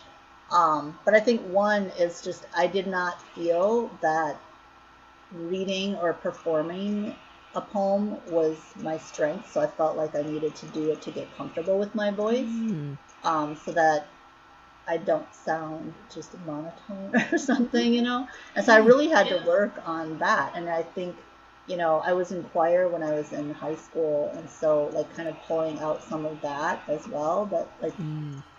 there is a musicality to reading a poem, I think. Yes. Um, so there's there's that, but also um, I think the actual the the open mic where I actually found out about how to write my book. Um, I'd been taking some writing workshops in um, in East LA, and it was some pretty deep personal stuff. And it's actually the Fucky White Barbie came out of those workshops. Um, it's at Avenue. And of course, it's from East LA. Yeah, Yeah. it's from Avenue 50. And so I, you know, I went to this open mic once and I was like, okay, it's cool. You know, somebody had invited me. And so then I went again. I was like, you know, I want to, I want to read some of this out loud because I felt like, you know, writing for me is very therapeutic, but then to read it and share it with an audience who, you know, I don't really care if they like it or not, but if one person would say, "Hey, that was great," or get some mm-hmm. support, you know, because I I seek out open mic spaces where I know like the audience will be supportive no matter what what mm-hmm. you do, you know, in mm-hmm. some way. They'll ensure, encourage you in some way. And so for me, that was part of like, I just want some reassurance that what I'm saying and what I'm writing is, it makes sense and that it's, mm-hmm. you know, I, I wanted some validation, I think, as well. Um, and I honestly don't even remember exactly which piece I read that night. It might have been the one about um, my roommate. And so, um, yeah, but also sometimes, you know, you go to these open mics, especially in LA. I don't I haven't experienced it as much here in the Bay Area, but there haven't. I think it's just a different vibe up here too. But in LA, some of those open mics, if you don't get there in time, you do not get on the list. And I lived in Long Beach, so for me to haul from Long Beach up to LA, you know, at least 30 to 45 minutes, you know, depending on traffic, and then not get on the list, Sucks. you know yeah but the thing is it's like sometimes i would go to open mics and not sign up because you know that takes some energy to like okay you got to prepare a piece you got to make sure you don't you know go over their time limit. Mm-hmm. Um but i think sometimes just going to an open mic and supporting other people and hearing what they have to say and you can be so inspired by so much of what you mm-hmm. hear you know? Mm-hmm. And i think you know the whole poetry open mic scene is such a it's such an interesting community at least the open mics that i've gone to. Um that i you know i think to go only for yourself Mhm. is that's not what i i want. You know i want to you know go and support others as well. Um and it's it's always interesting to to go because I feel like no matter what frame of mind I'm in, no matter what how I'm participating or attending, I always take something away from it. I feel like my soul is always fed in some way. Mm. Um, and I take this back to you know some open mics that I went to in Minnesota. Um, and there's one series um, at the Loft, which is a literary center in Minneapolis. Um, it's called Equilibrium, and it always has featured for more than ten years now. Has featured um, writers of color, uh, mostly poets, and you know, I would go because I knew that I would come away feeling better, and I just it was almost it was a very spiritual experience for me. And it's almost like, you know, I don't go to church, but I go to these poetry readings, and that to me is better than church, you know? Yeah. Um, and I think, you know, somebody will, if, if there's something, there's always somebody who's writing about the current times, you know?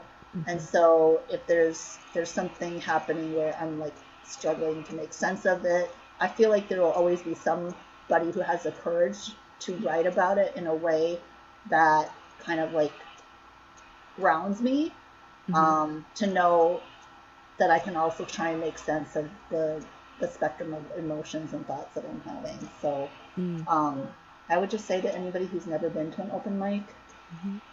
You don't know what you're missing, go and try it and just listen and and just take it in. You Yeah. know. I think that's such an important lesson, you know, for for a lot of people. It's like sometimes when we're stuck in our own bullshit, hmm um, we feel victim to it Right. and we feel trapped.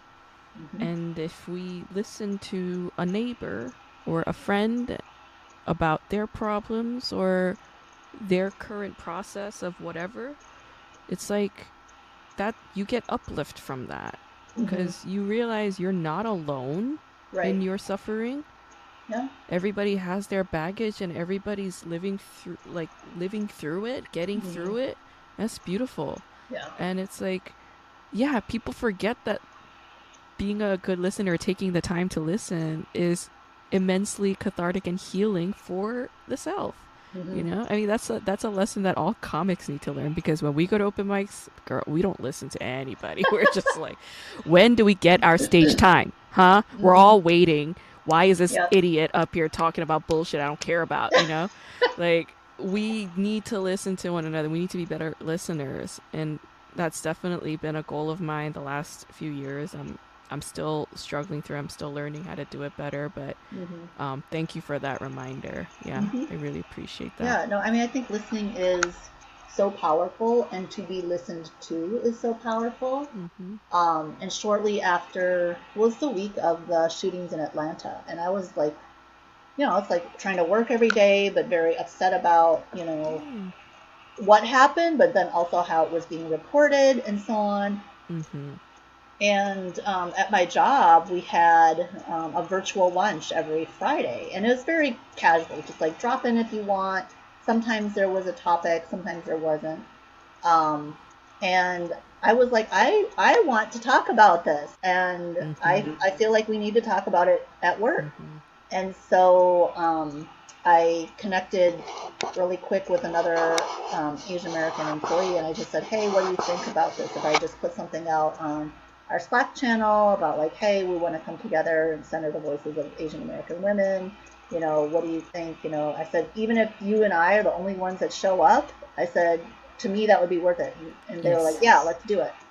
And so I, you know, we actually had, I think, about this is again, this is a small company, but a third of the of the team was there, Mhm. and it was very well received. Um, and and again, I just I just emphasize to folks, you know, showing up and listening to us today is hugely meaningful. Like you don't have to say anything today because you know, like there were folks that showed up that were Asian American, there were folks that weren't Asian American that were there, and I just you know, I just appreciate that people showed up.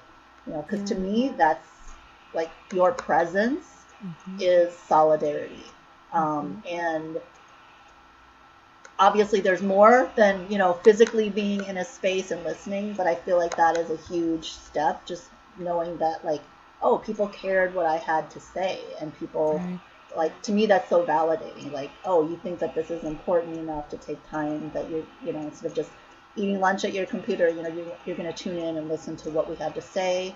Mhm. Um, and I think, you know, one of the things that also came through, and even now, but I mean, especially like in that week and, and, and the time after, um, you know, is like seeing the solidarity for like other folks, you know, speaking up as well, not just Asian Americans speaking up, but, um, and what I saw, at least in my timelines and my feed, was overwhelmingly seeing black women like showing up in solidarity and saying, you know, how, you know, to stand with us. And I just, Mhm. it, it wasn't surprising to me, but it was just really beautiful to see that. And I hope that I can, you know, be as good of an ally um, when it comes to, you know, issues for the black community. Um, but I just, I, I think that, you know, the interesting time that we're in with this country trying to have, and I say trying to have a racial reckoning because I don't really know that everybody's really doing it, Mhm. you know. But I mean, when we look at like the murder of George Floyd, the Atlanta Mhm. killings, and just all the mass, you know, killings that we're having. Um, and I think it is a time for us to really come together and, and recognize where maybe, you know, you know, as an Asian American, maybe where I haven't, and and Mhm. how to correct that. But um, yeah, I mean, I've I've had to take a step back and and, and learn and and continue to. I I think it's one of those things where you can't just say like, "Oh, I'm an ally," and then that's it. Like it's a it's something you have to keep working at. And I think the best definition of an ally, a friend of mine gave me, you know, several years ago, is that I can say I'm an ally, but I think the true definition is when the group that I'm trying to support, when they say that I'm an ally, because I'm Mm. probably messing things up, you know? And even if, you know, a few people from the group say, yes, you're an ally, there might be others that say, no, she's not, because what she said and did, you know? And so just Mhm. always trying to, you know, instead of spending energy calling myself an ally, like, what am I really doing to be anti racist and to be an advocate? And Right. you know Right. and that would be my question to many of those employers and organizations last summer that came out with their statements of solidarity it's like okay what have you done since then It's Yeah. been almost a year and what have you done since then you know Right. it's Show us not just goods. yeah solidarity is not an event it's a journey Mhm. and it's it's a Mhm. transformation you know Mhm. individual i think as well as organizational Mhm. Well said. Yeah. I couldn't have said it any better. Yeah. I'm. it's not about the title. It's about your actions. And exactly it's about yeah. Like you know, how honest are you with yourself? mm. Yeah. All of those That's things. How honest are you with yourself? And I think also, hmm. you know, I've heard people say, well, I don't know what to do. And it's like, well, at least you're asking that question. And I don't mm-hmm. think that there's any action that's too small.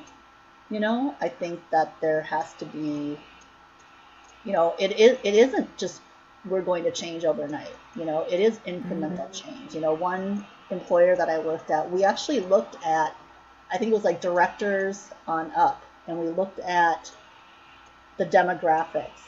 And it's like even if we filled every open position with a person of color it would have taken us like beyond my retirement to reach any sense of balance with the demographics. Otherwise it would still be white dominated um, and so it's like no it's this does not change overnight one more No. thing i want to say about the whole like just in all the discussion the asian american you know community and Mhm. everything is that again not surprising but just a re another cycle of disappointment i think is that oftentimes in the dialogue around the asian american community and our identity is that i often hear people and i was actually just in a session this week you know people saying like you know well our parents and you know our grandparents are like this and you know how and it's like you're excluding an entire population of transracial, you know, adopted Asian Americans, and that Mhm. I think is a continual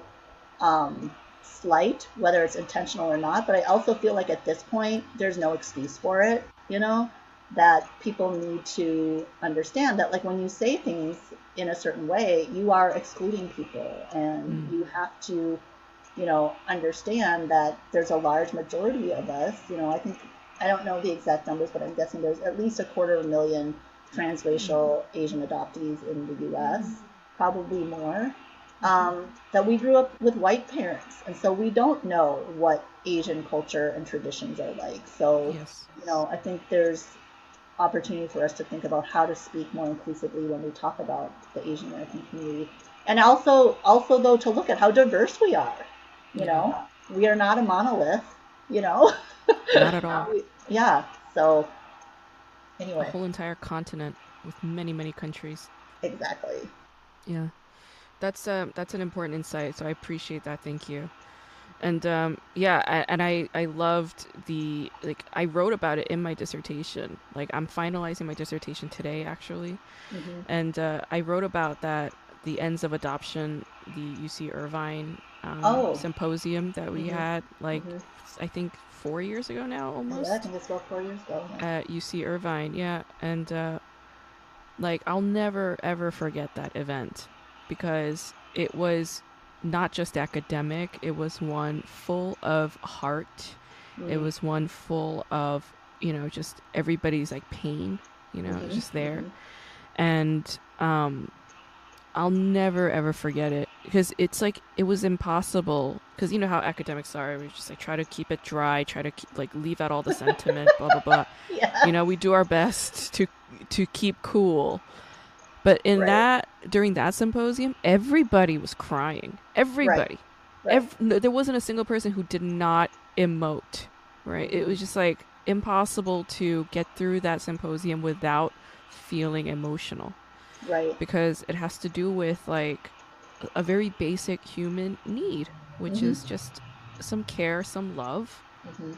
you know just some understanding and how all of those things those very basic things just got so complicated out of like war and Mhm. Mhm. colonization and Right. white savior mentality and white supremacy and all of those things it just like some very very simple things like connection it just got complicated out of all this bullshit Right. and um yeah i was just like you know like sometimes i'll even just think back to it i'm just like yeah it just like gets so emotional for me it's it's Mhm. hard yeah Mhm. so uh, I love the work that you do, you know, and not just you know with your poetry, but you know your local activism, your day to day activism, and um, yeah, I mean you keep doing you. You know, you're like such a strong person, and yeah, every time I every time I talk to you, I always like learn several things. I always have several massively enlightened takeaways. So thank you for that, and thank Well, you thank for you. taking the time with me today. Absolutely. I mean, I've enjoyed our conversation. I've been taking notes to different things that you said that I was like, I have to remember that. You know, corrective history and teaching humanity. I mean, yeah, it's it's always good to to dialogue with, um, you know, I think with people that we have some synergies, but also that maybe we come at things from different angles Mhm. and you know, learn from each other. So. Always. Always. And happy is- belated Earth Day, since since we brought that Yeah. up. I actually ha- I went to an Earth Day fair yesterday, and they were handing stuff out in plastic, and I'm like, I was like, why? They're like, hi, would you like some carrots and celery? I was like, sure, but it's in plastic, like little plastic baggies of, and they're like, yeah, we know, and I'm like. So why are you here with your plastic baggies of carrots and celery? And but I did take some because you know it's healthy food. But then again, I was like, why is there plastic at this Earth Day fair? I don't. I did not understand that at all. I felt very. I feel actually a little hypocritical having taken the plastic baggies of veggies. But But you know what? It's hilarious. At Yeah. the very least, it's hilarious. it and is. We'll, we'll give him that. It's like, Yeah. oh my god. It, it was funny though when they were like, "Yeah, we know." Like, yes, We know and it year- can't be helped. yeah, and maybe partly it's because of COVID. You know, they don't want to just have a veggie bowl sitting out there, your veggie I think that has a big, I think it's a big proponent. Yeah. yeah. But So- still, Yeah. I was like, wait, I thought today was Earth Day. Great way to celebrate the earth by killing the earth even more. yes, with the little plastic baggies of celery and carrot. Oh my god. All Yeah. right. It's great talking to you, Julayne. Yeah, it's great talking with you too, Grace. Next week, we're going to talk about one of my favorite Korean dramas of all time called Fated to Love You. I wanted to talk about this show right after uh, discussing Successful Story of a Bright Girl, which I talked about on the episode with Ezra Blackrock. But, uh, uh, you know, I wanted to celebrate AAPI Heritage Month, so I kind of put it in the back until. Um, next week. So we have a great guest for next week as well. And I'm really excited to talk about that show with you guys. So stay tuned for that. Um, watch the show if you want. It's on Viki, I believe. So check it out. It's a really, really good show. It's campy as hell. I mean, if you want to watch like the campiest show ever, I, like this is like the camp level on this show is like 125. It's really really high. So if you want to watch a show like that, this is the one, okay? Like it's like a psychedelic trip, honestly. Um, so enjoy that one, and then we'll talk about it next week. Folks, if you haven't subscribed to my YouTube channel, I'm begging you, please subscribe to my YouTube channel. Like, what is the deal? Why aren't people subscribing to my YouTube channel. Just do it, please, for the love of God, for fuck's sake. Um, I am full on in the thick of writing my book right now, so send me your support emails, send me your questions, whatever you want to say, say it. Uh, in an email, send it to kdramaschool at gmail.com. Uh, follow me on TikTok, Twitter, and Instagram at kdramaschool you guys. It is such a pleasure being here every week with you all. It is a lot of fucking work. I will admit it's a lot of fucking work every single week. It's like I'm dreading the editing process because it's so time consuming. But I think about my listeners. I think about you all. And I think about how good I feel whenever I actually finish editing an episode and uploading it and then having it air live. So I think about those things and that's what gets me through. So thank you for your support. Thank you for listening. And I will see you all next week.